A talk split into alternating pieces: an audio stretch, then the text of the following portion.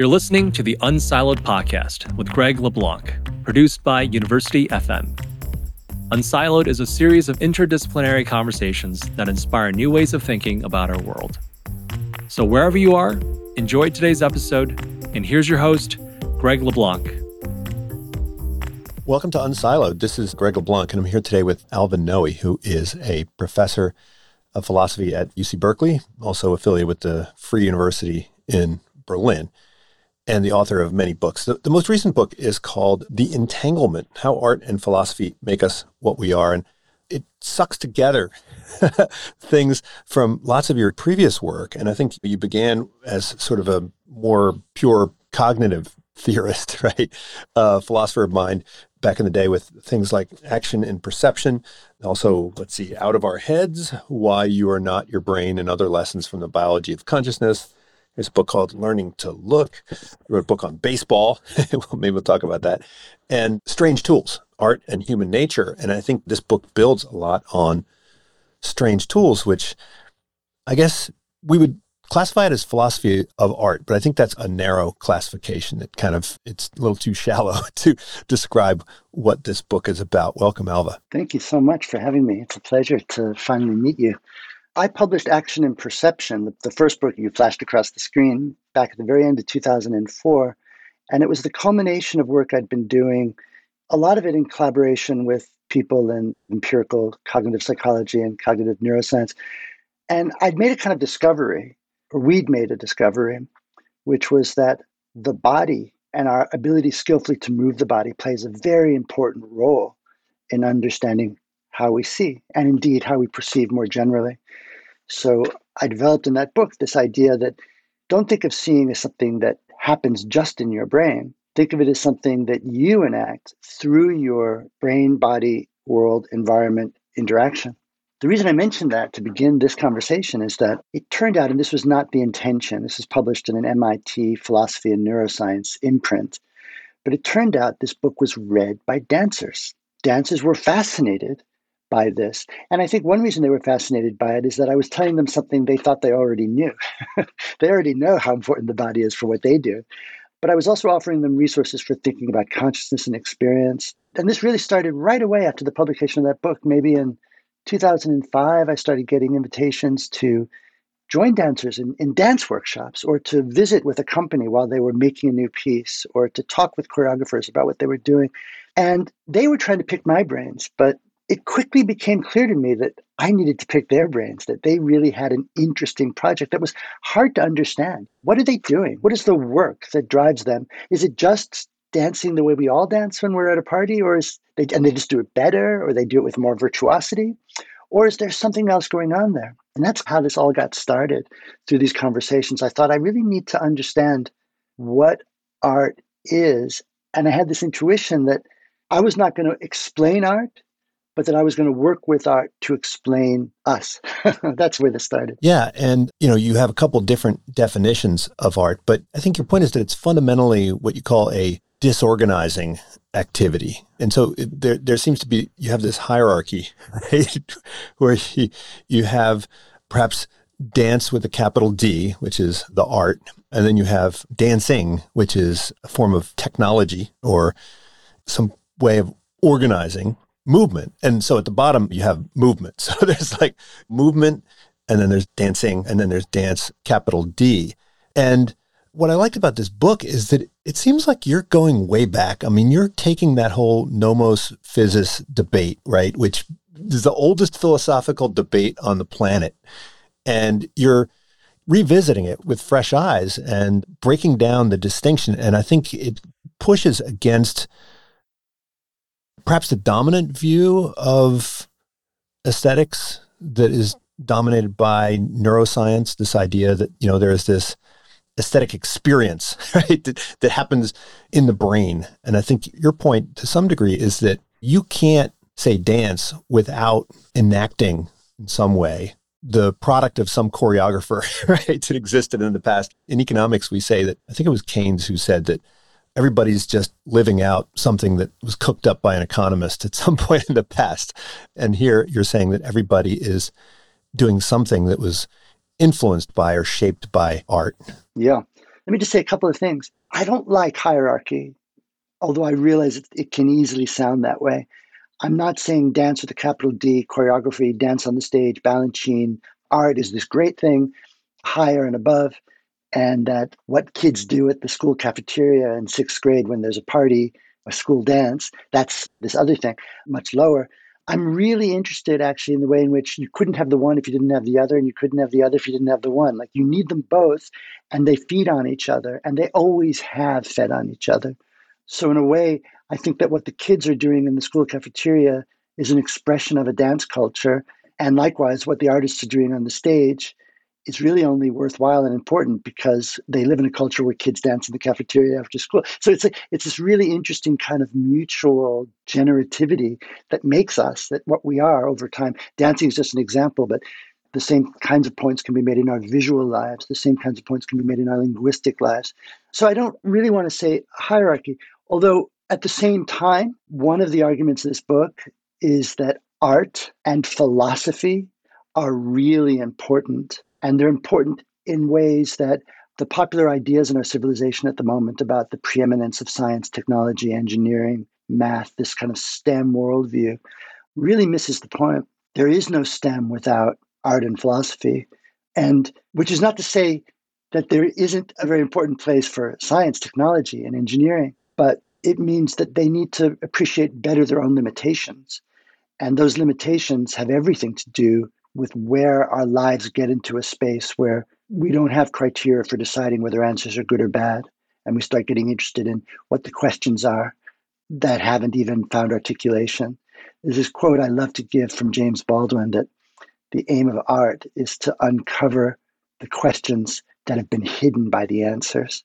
And it's such a simple idea, but it's it, to me it's so profound. And I think that philosophy is in, in the same business. Something that I'm also really, and this is related to where you started, that I'm really interested in is how much we are creatures of habit how much, you know, when we dance, we don't need to think about how we're, I mean, with our friends at a party, we don't think about how to do it because our body already knows. We've got those habits. We learned, we've built up over a lifetime ways of doing things, and the way we talk, and the way we sit, and the way we drive, and the way we write and type. And we are just, we've learned, we are so trained up that we just can carry on. And there'd be no science, there'd be no friendship, there'd be no communication, if not for that, we need that. We need to be automatic in a certain kind of way. Imagine if we had to make every decision deliberately. But I think it's also a very interesting fact about us that none of us chose those habits. We just found ourselves saddled with them. And there's a way, there's a point of view, a perspective from which we're slaves to those ways we find ourselves. The word I like to use in both books, Strange Tools and The Entanglement, is organized. We're just organized. We're put together in this way. And that's where I think art and philosophy really have a very special role to play because they're, as you put it, exactly the right, they used exactly the right word. They're in the business of disorganizing us, but not just to mess us up for the sake of messing us up, but because in disorganizing us, they suddenly, I think, and I can give examples to show how this kind of thing works, but they let us catch ourselves in the act of being what we are. They uncover ourselves to ourselves. And, and that's only part of the puzzle. Furthermore, in doing that, they let us change. And in that sense, they free us a little bit from the ways we're creatures of habit. Well, I think that's what you mean when you say that art is in the business of ecstasy, right? I mean, in the original meaning of, of the word, right? And I think the deeper point is that it's really impossible to talk about a completely natural way of doing anything, really. I mean, a natural dance or natural sex or or even like natural eating, right? I mean, this notion of like a pure physis, right? I mean, it hasn't existed as long as humans have existed. Like art and technology came into existence at the same time as humans. It wasn't like there were these primitive humans that didn't have culture and then culture came later. And I think that was important. So maybe could you dig into this concept of how you conceive of technology or tools or organization or habit? Yeah. So in a way I, I already have tried to put on the table this idea that we're creatures of habit. One interesting way to think about technology and the history of technology is that it's the history of evolving forms of habit or evolving uh, new ways of doing things. I mean, human beings can do things that we couldn't do without clothes, without shoes, without glasses, without means of locomotion beyond the body itself, without transportation.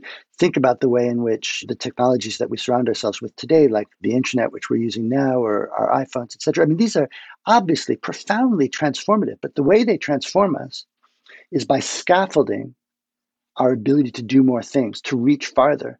Like I can use the stick to reach that target that I can't reach with my hand. And now with my phone, I can talk to my mother in New York City, even though I'm here. And she says it's just we expand and expand and extend. And what lets those things play that role for us is that they organize us. And from the point of view of designers and engineers, when you're designing a, an instrument like a phone, you've got all these really clear questions that you can be precise about. What is it for? How much does it cost to make? Is it going to be affordable if it costs that much to make it? Can we source the materials? Can we distribute the object? Is there a need for this? Is there already something else in the market that does that job? I mean, these are the kinds of things that people in the design space are going to be thinking about. But th- what's interesting is that although those are hard questions and they require creativity and ingenuity, they're determinate questions. What is it for? Well, I mean that it's a telephone, or it's a telephone plus an iPod. We'll call it an iPhone, right? This kind of amazing turning two devices into one that, that happened. But the thing about all that is all of that is culture, all of that is organization, all of that is skillful scaffolding of human being through a kind of habit space, a culture space, a skill space. And that's all great. I'm not against any of that. I think where art comes in is when we are trying to resist that. The work of art is an object whose function is never obvious. And in fact, even the appropriateness of speaking of a function is not obvious, which means where we can say about the product, oh, this one's successful, this one does its job, this one will be good to buy. When it comes to an artwork, what would it even mean to say it's successful? We can say, well, we can make up criteria, but in a way, as lovers of art, as critics of art, as with, and I mean music, dance, drama, film, whatever you like, the very question of what would it be for it to succeed is what we're grappling with. And that's a very liberating thing. It means it's precisely, art is precisely an opportunity not just to carry on automatically, but to stop. And this has a very interesting consequence. Art isn't for anything. That means it's useless. That means our friends over here, who are the designers and the engineers, are going to say, What a waste of time. Why do that? What is that? What's the value of that? Or alternatively, what's the value of philosophy when philosophy, unlike physics, doesn't prove anything? What makes a philosopher a great philosopher? Not that they landed on the truth and we all know it, but rather that they started a debate that we're still having. That's what the greatness is. So, as a philosopher, I'm very interested in what is the value of these non utilitarian things that are so important to us? Why are they so important to us? And that's where I want to say actually, they are opportunities for us finally to grow and change and not just be trapped by the habits of culture, by the ways of doing things. I mean, let me can I give you a very simple example? Take a photograph of your grandmother. It's in your family photo album. You show your kids, there's grandma or maybe it's on your Facebook page. That picture is kind of unproblematically intelligible. It's as if it comes with a caption This is grandma. And that's what we see when we look at the picture. We see grandma. And I think that pictures themselves are a kind of technology. I mean, we know they go back to 40,000, if not much farther, 1,000 years back. What is it a technology for? Well, it's a technology for showing, for displaying. I show you grandma. She's passed away, and but here she is, and you can look at her with me. Or I can show you that house I want to sell you. Look, look at the views. I can show you in the picture. So we use pictures, we make pictures, we use pictures, we display pictures. And I would argue, this is a bit controversial, I suppose, that pictures really only work as pictures given a whole background of ways that we make and use them and reasons that things that we make and use them for. But now comes along an artist and says, here's a picture. Maybe take that very picture of grandma and slap it on the wall of a gallery and say, look at this. But now you've lost the context that lets you know what it is you're seeing. So is it meaningless? Or, as I would say, is it an opportunity to reflect on what we normally take for granted when we look at pictures, or the place of pictures in our lives, or what it is to look at another person, or what it is to be seen, because we ourselves are the subjects of photographic pictures. And how does that connect? So all of a sudden, the the, the same thing can take on this these meanings and then i think that's a kind of as i said before i think it's a kind of liberating thing because it it lets you change your relation to pictures how is this different from simply reflection or examining from without? Right. So, you know, I was thinking in, in the world of law, we have trial courts and appellate courts. And kind of the trial courts are in the business of routine, right? The law is established and they're just applying it. But occasionally things get kicked up to the appellate court, and the appellate court has to perhaps look at a situation from a new perspective or incorporate a consideration that, that had not been considered when the original routine had been devised. And, and now, after it re-examines this, perhaps changes things, it then pushes back this new routine upon the trial courts or in business organizations, right? You do rinse, wash, repeat, and then every now and then you say, okay, wait, maybe we need to do things differently. How is it different from that? And if it shares similarities with that, then to what extent is it can it be utilitarian, right? I mean, is, not there some purpose that's being served or some objective that's being served in the form of improving, however, whatever it is we're, we're thinking about improving? That's a really good question. And it's a hard question because, in a way, while I want to stick to my guns and say there is a difference, I also want to allow for the fact that the boundary may be a blurry one. There may be times when a physicist in the laboratory or a judge in an appellate court is forced to use the word you used, is forced to reflect on things they've been taking for granted to find a new way forward, which for me is a way of saying that maybe there might be a philosophical moment in the courtroom.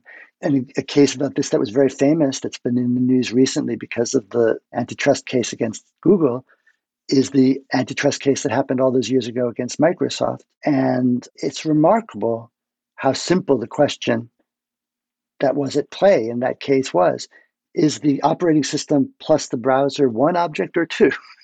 Like what and what is it to be one or two? Is this integration a growth and development of a kind of thing or is it a way of smuggling another pro- i mean that to me is there's not an obvious right or wrong answer to that. I mean we'll take a stand on it and we'll take a stand on it for reasons. And we'll take a stand on it because, not necessarily because antecedently all the facts determine what the right answer is, but because we realize that by taking this decision rather than that, will essentially influence the future in ways that, that we want to influence the future. I'm not a theorist of the law, but what's interesting to me about that is that moment where we lack a decision procedure, which sort of antecedently lets you say, there's only one right answer. We just need to determine which it is. That's a characteristic of certain kinds of problems. And actually, I think that is the best way I can think of picking out the space of philosophy. In a philosophical context, you've got a substantive issue, but no recipe, no algorithm to resolve it. All you can do is accumulate reasons and try to change the way you see the whole landscape where the problem exists. And so let me just say that the, just the, the bottom line here is that to, to really get to your question, which is I think so important, I talk about art and I talk about philosophy, but I don't necessarily mean the stuff in galleries or the stuff being taught at universities. I think philosophy happens throughout our lives, not only in the law, it happens in the laboratory and it probably happens in your discussions with your partner at the dinner table sometimes. Art philosophy is a moment in our thought processes. So, in a way, I want to say that there's all the difference in the world between business as usual and the work of philosophy and art, but that outside in the wild of our lives, whether our legal lives, our political lives, our social lives, our family lives, there's lots of opportunities for art and philosophy, in my sense. The whole point of the book is that art and life are entangled, that philosophy and life are entangled. So you're giving me a beautiful example of little philosophical moments inside of life, because nothing is more central to life than the law. In a way, that's making the same point I was making before when I said that there's a way in which the kids in the cafeteria, even though they're just goofballs trying to find an opportunity to dance with a girl or a boy, that those guys are are kind of artists too. yeah, I mean, you said you can be funny without being a comedian, right? So, so that means that you can be artistic w- without being a- an artist, right? That's right. That's so important. And that's also what your question was pointing at. So, I mean, I'm saying that art and life are entangled, but nevertheless, there is such a thing as dedication to the work of being an artist or dedication to the work of being a philosopher. And this actually brings us to something else you mentioned at the beginning. If I could jump to the aesthetic, in philosophy, we tend to think about, well, aesthetics is concerned with beauty, or it's concerned with originality, or it's concerned with awe. And so we're interested in artworks because they produce those feelings in us. I have a very different conception of the aesthetic. For me, the aesthetic is before all that. I'm interested in the experience that you go into a gallery and these pictures on the wall just don't speak to you at all. They don't grab your attention at all. You don't even really see them. And you don't see them for all the reasons we've just been talking that the work of art refuses simply to fall into a utilitarian category. You don't know how to see it. I mean, of course, you may be an art expert, you may have particular motivations to be there, but putting that kind of consideration aside, you have to do so much work just to see the work. And that's that to me is the work of aesthetics. And that happens all over our lives. That's not only an art phenomenon. When I meet somebody who's very culturally different from me, I need to make adjustments. I need to come up against my own limitations, my own habits, my own expectations, just in order to see the person standing in front of me. And I think, and this connects to the point about the difference between we can all be artistic, but only some of us are artists, because I think art and philosophy are fields that make that very kind of problem moving from something which is there and interrogating it so that it comes into focus in a new way. It makes that its very subject matter. It works with that. Philosophy does the same thing. I present you with all these true things that you know, and then I confront you with the mystery of figuring out how they can all be true at the same time, how they all hang together. So I'm not asking you for a new discovery. I'm asking for you to see in a new way the things you already know. And so I think art and philosophy have a very special role in that they're dedicated to that work. But that work happens throughout our life. But I think, I mean, on one level, you're saying that dance capital D changes the way we dance, but it also then changes how we move, right? So pictorial art changes the way we make pictures, but it also changes how we see, right? When we're not in the business of making pictures, right? Because the way pictures are done changes our visual interaction with the world. And you know, you talk about how writing changes the way we we talk, but it even changes how we conceptualize the world, right? So there are these sort of feedback layers that that go up and down these different levels in, in the hierarchy, which I know you don't want to talk about hierarchies, but there's a couple layers there, right? So I, when I talk about, I took painting classes when I was in college, and I think the biggest impact for me was not, I never became a painter, never would be, but it changed the way I saw the world. And of course, the way I painted was influenced by the art that I viewed in museums. A beautiful example of this, which I mention in passing in The Entanglement, but I discuss it in some other writing more, is due to an art historian named Anne Hollander, who wrote an amazing book called Seeing Through Clothes. And it's a history of painting, focusing on representations of dress and the dressed body in painting, like throughout the history of Western art. It's a, it's a beautiful book. But she's got this very interesting chapter in there on mirrors.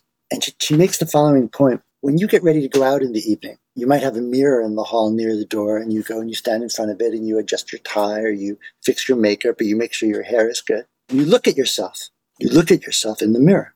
And she says it's almost as if you look at yourself in the mirror as if you were looking at a picture of yourself. Like you frame yourself. You compose the image of yourself, almost as if you're making a sort of little self portrait provisionally. She didn't have access to the concept of the selfie, which is another way of doing exactly the same thing. And then she has this sentence, which is one, it, it really sent a, a jolt of electricity through my body when I read this sentence. She says, The picture gives the standard by which the direct awareness is assessed, or the direct perception. I actually now forget which word. So, in other words, you really are seeing yourself in the mirror, but somehow the way that experience is framed for you is in relation to what it would be to see yourself in a picture.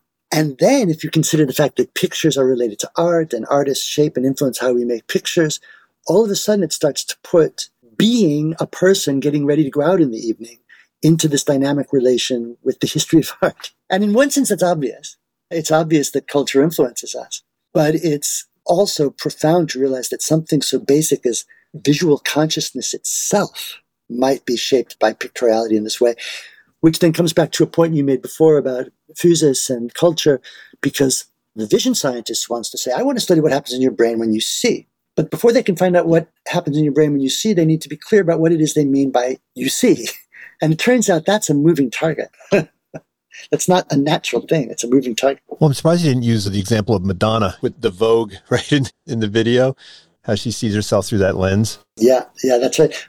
I guess that whole voguing culture is based on that image seeing the self. I mean, this is, I think, probably, I mean, especially, I guess, in, in the era of film, we're so focused on knowing ourselves through the image of ourselves. It's amazing how much we take pictures of stuff. But going back to something you said that I think is very interesting, what you were really learning to do when you were learning to paint, or one of the things you were learning to do, was you were learning to look. You were developing a capacity to pay attention to the thing that you're drawing or painting. And I actually think that's true of when mom and dad, instead of listening to their kids' violin concert, are filming the kids' violin concert. In a way, they are listening because it's a way of focusing their attention on the thing they care about. My kids are older now, but it used to be that you could never see the performance for the forest of videographers, parental videographers blocking your view of anything happening on stage. Well, I mean, you reference, I guess, Ruskin's view, right, In Strawson's view. And what's the deficiency there with their idea of kind of the pictorial perspective? Different kinds of theorists from different perspectives have tried to do phenomenology, is a term that's sometimes used for it, to describe what seeing is really like. And Ruskin who was, was, was a painter and a teacher of art and maybe even a more famous art critic in the 19th century, he had this idea, which was very common actually in British empiricism. It's associated with Berkeley and with Hume and, and with Locke, that what we really see are shapes and colors. The world itself is something we infer beyond the shapes and colors. So his thought is that when you really describe, when you really look, what you really see are just blobs of shape and color. So if you wanted to truthfully describe your seeing, describe it accurately, describe it without any false importations. You wouldn't mention grandma. I wouldn't mention the sky. I wouldn't mention my book. My book is just a dynamic pattern of shape and color. So that's one kind of a view. Sometimes that's called the sense datum view, that what we really see are these subjective sense data. And Ruskin was motivated to advance that view because he thought artists need to stop painting what they think is there and start painting what they see. Therefore, they need to pay attention in a new way to what they see. Now, Strawson, he was a came much later in history. He was uh, mid 20th century, but Strawson was an, he, he came into prominence as a British philosopher in the middle of the 20th century. He said, that's a falsification of experience. That's a highly theoretical picture you have that all you really see are blobs of color. What I see is the book. Now, I can describe the book in terms of its color properties or shape properties, but to do that, I need to abstract away from. I need to step back from what is really given to me, which is the book or the person. When I look into my beloved's eyes, I don't see shapes and colors. I see her or them. And so the idea, he said, is that's a falsification of experience. And true phenomenology is a direct experience of things in the world. So you have these two really brilliant people claiming that the fundamental character of experience is radically different from what the other is saying. Now, if there's one thing we're supposed to know, it's what experience is like, because we all have it. So how can there be that kind of disagreement? What kind of disagreement is it? And there's many other candidate views for how to think about experience. And so in one chapter in the book called Styles of Seeing, I point out that you could think of those views as both wrong if they're thought of as like complete, total, absolute descriptions of what seeing is like. But each of them is capturing what you might think of as a style of seeing or a way of seeing or one of the ways we can experience the world. Just as to go back to the Anne Hollander example, we don't always experience ourselves as if we're looking at pictures of ourselves, but sometimes we do. And similarly, we don't always experience shapes and colors. Sometimes we experience the things of concern to us. But sometimes when we're looking at the things of concern to us, we can see them as shapes and colors. So there's multiple possibilities here. And then the further point, to connect it finally, to close the loop, is that I think to those two different ways of thinking about seeing that Strawson defends and that Ruskin defends, there actually corresponds two different ways of thinking about pictures. Strawson would have said, You, Ruskin, you've just got a painting in your mind. I'm trying to describe seeing. But there's a way in which he's also describing seeing. I mean, a pictorial way of thinking of seeing. He's just thinking about the, how the picture is built a little bit differently. So that now you might have thought, and as you pointed out at the beginning of our conversation, I came at this as a student of vision. I mean, I was, oh, oh, my primary training was in philosophy, but I really wanted to make a contribution to the science of human consciousness, specifically vision or more generally perception.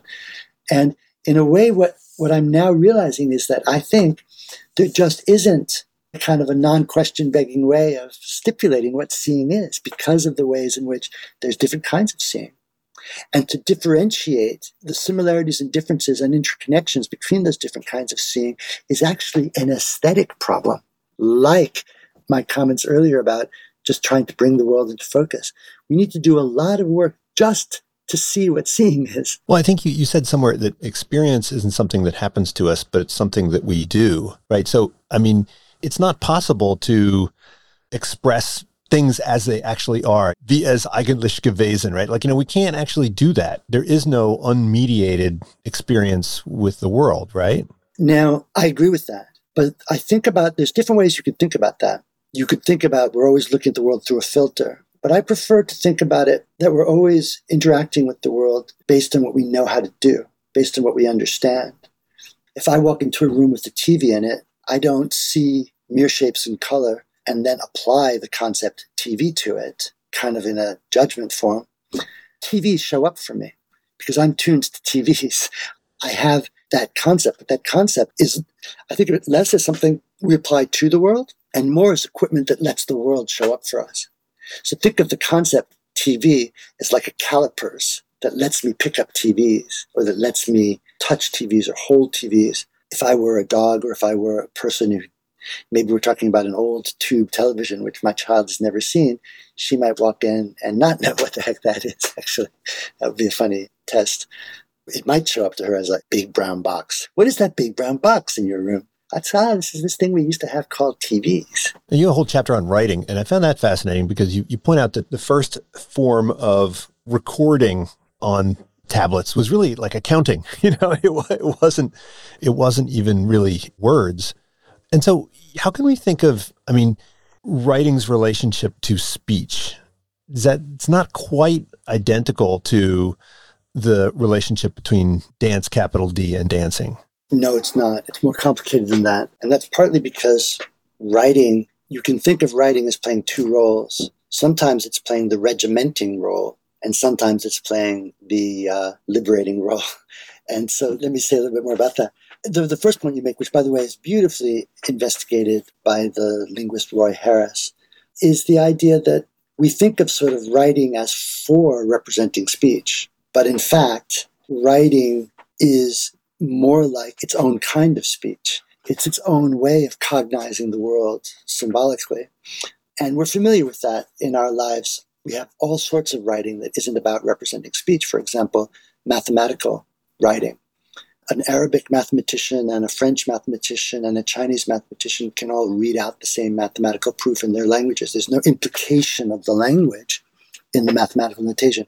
Or an even more profound example is uh, music, where the music isn't representing the linguistic articulation of a musical idea. It's directly representing the musical idea. So it's a form of reading. You can read music, but you're not reading it in a language. And in fact, I'm no expert on this, but it's the case that the Chinese ideographic script is actually capable, it, it, functions that way.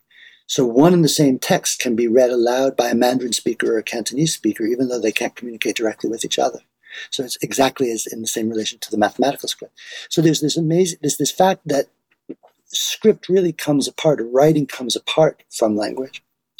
So the interesting question is when did we start writing language? Like, when did we start using this repertoire, this ability, this cognitive capacity to use writing? When did we start to use that to represent speech itself? And that's probably a datable, historians can debate about exactly when it started, but that's a historical event. But what interests me, and this is really the focus of that chapter, which is called the writerly attitude, is that even before that happened, we must have already been able to think about language as the kind of thing that, in principle at least, could be written, as articulated, as involving parts and elements. Here's the puzzle, really. I, can say it pretty simply. Speech is tied up with the throat and the body and the breath, and it's physical movement. It's literally physical movement. But it's physical movement that we think is somehow extractable from that and write downable. How did we ever write it down for the first time? Well, it must be that we already conceived of it somehow as write downable before we wrote it down. Writing, in some sense, the possibility of writing, or what I call the writerly attitude, in some sense, was there all along. And why would that be? And I think the answer is that language is always a problem for language users. Yeah, you said something like you can't you cannot use speech without having a theory of speech, or at least, you know, some kind of understanding of how speech works or what it's for. Or at least a concern for the problems of speech.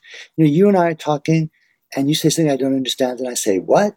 Can you repeat that? And you repeat it in different words. So la- language isn't a kind of an automatic thing that we do following the rules blindly. This goes back to our earlier part of our conversation. To be a language user is to have resources for coping with problems that arise in the course of that activity misunderstandings, needs for clarifications, demands for repetitions or justifications. So to be a speaker is not just to do this kind of automatic thing, it's to be able to reflect on what we're doing. So the ability to reflect is presupposed at the ground level. See, this is why I want to resist the hierarchy idea, because there are two levels. There's the use of language and there's the reflection about language.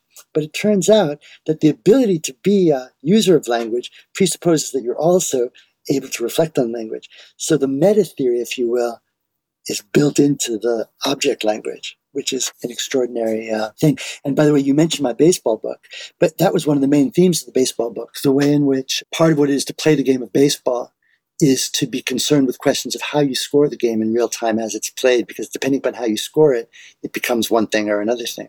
So you need to have that perspective. And to go back to something you said before, I don't think it's the view from outside.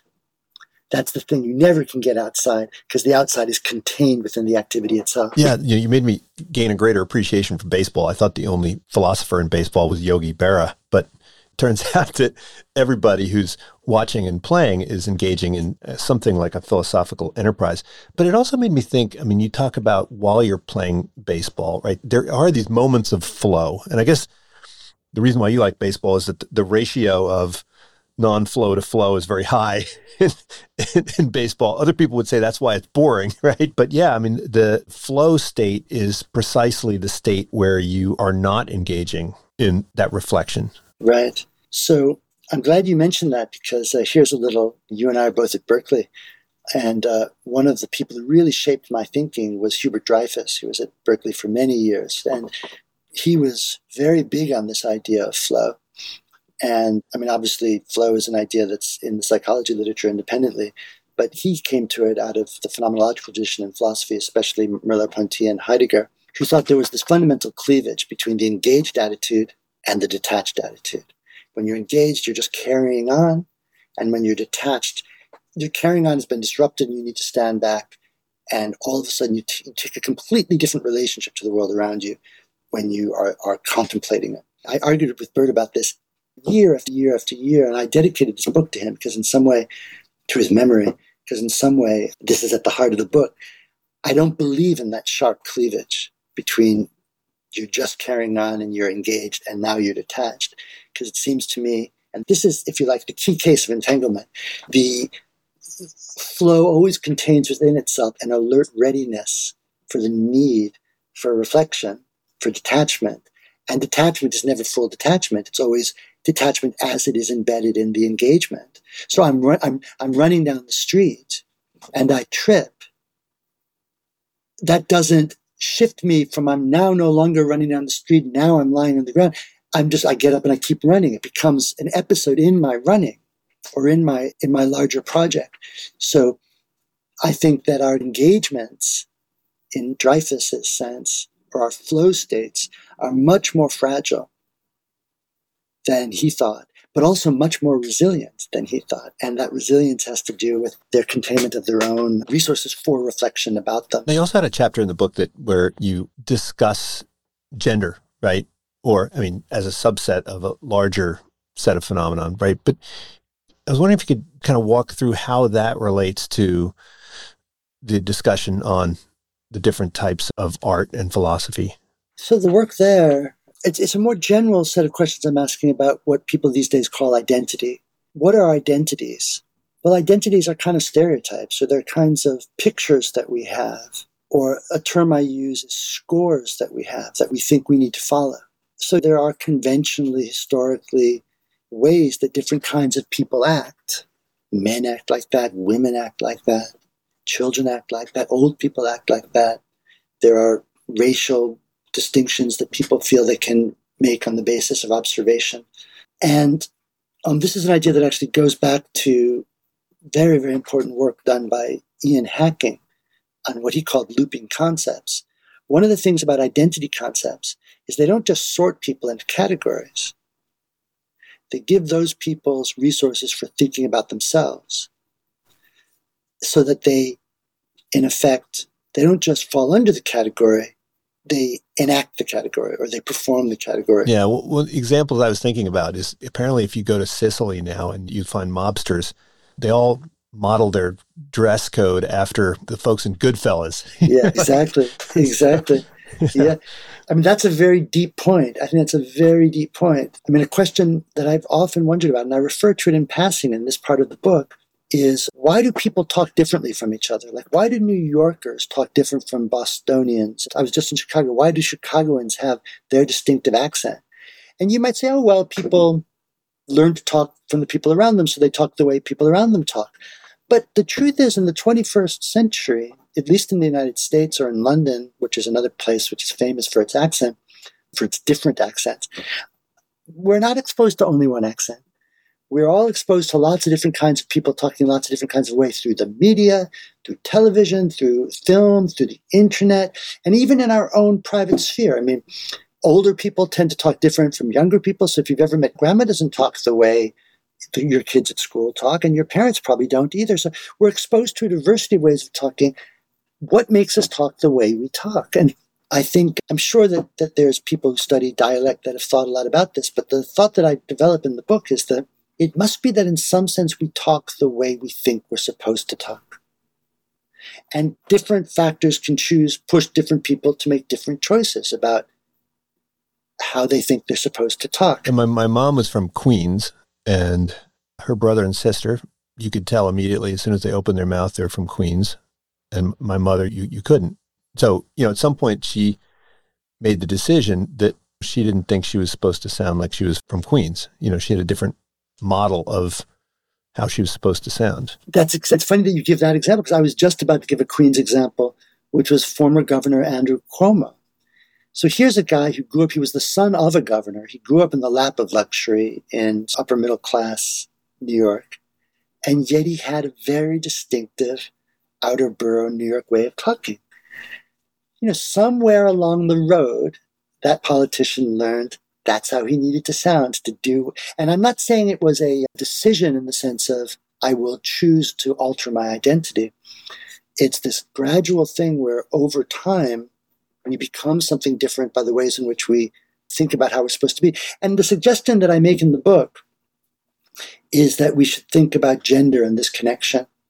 We can often tell just by looking, that's a man, that's a woman, because men and women share ideas about how they're supposed to be, which actually, they're not, if you like, different by nature, but they differentiate themselves by nature, if you like, they because we, we tend to enact these models of ourselves. And I think that way of thinking about it has the advantage of both acknowledging the reality of biology and also the amount of freedom there is to really become what we are as people, because the way we are is not determined by biology, just as the way you talk isn't determined by where you're born.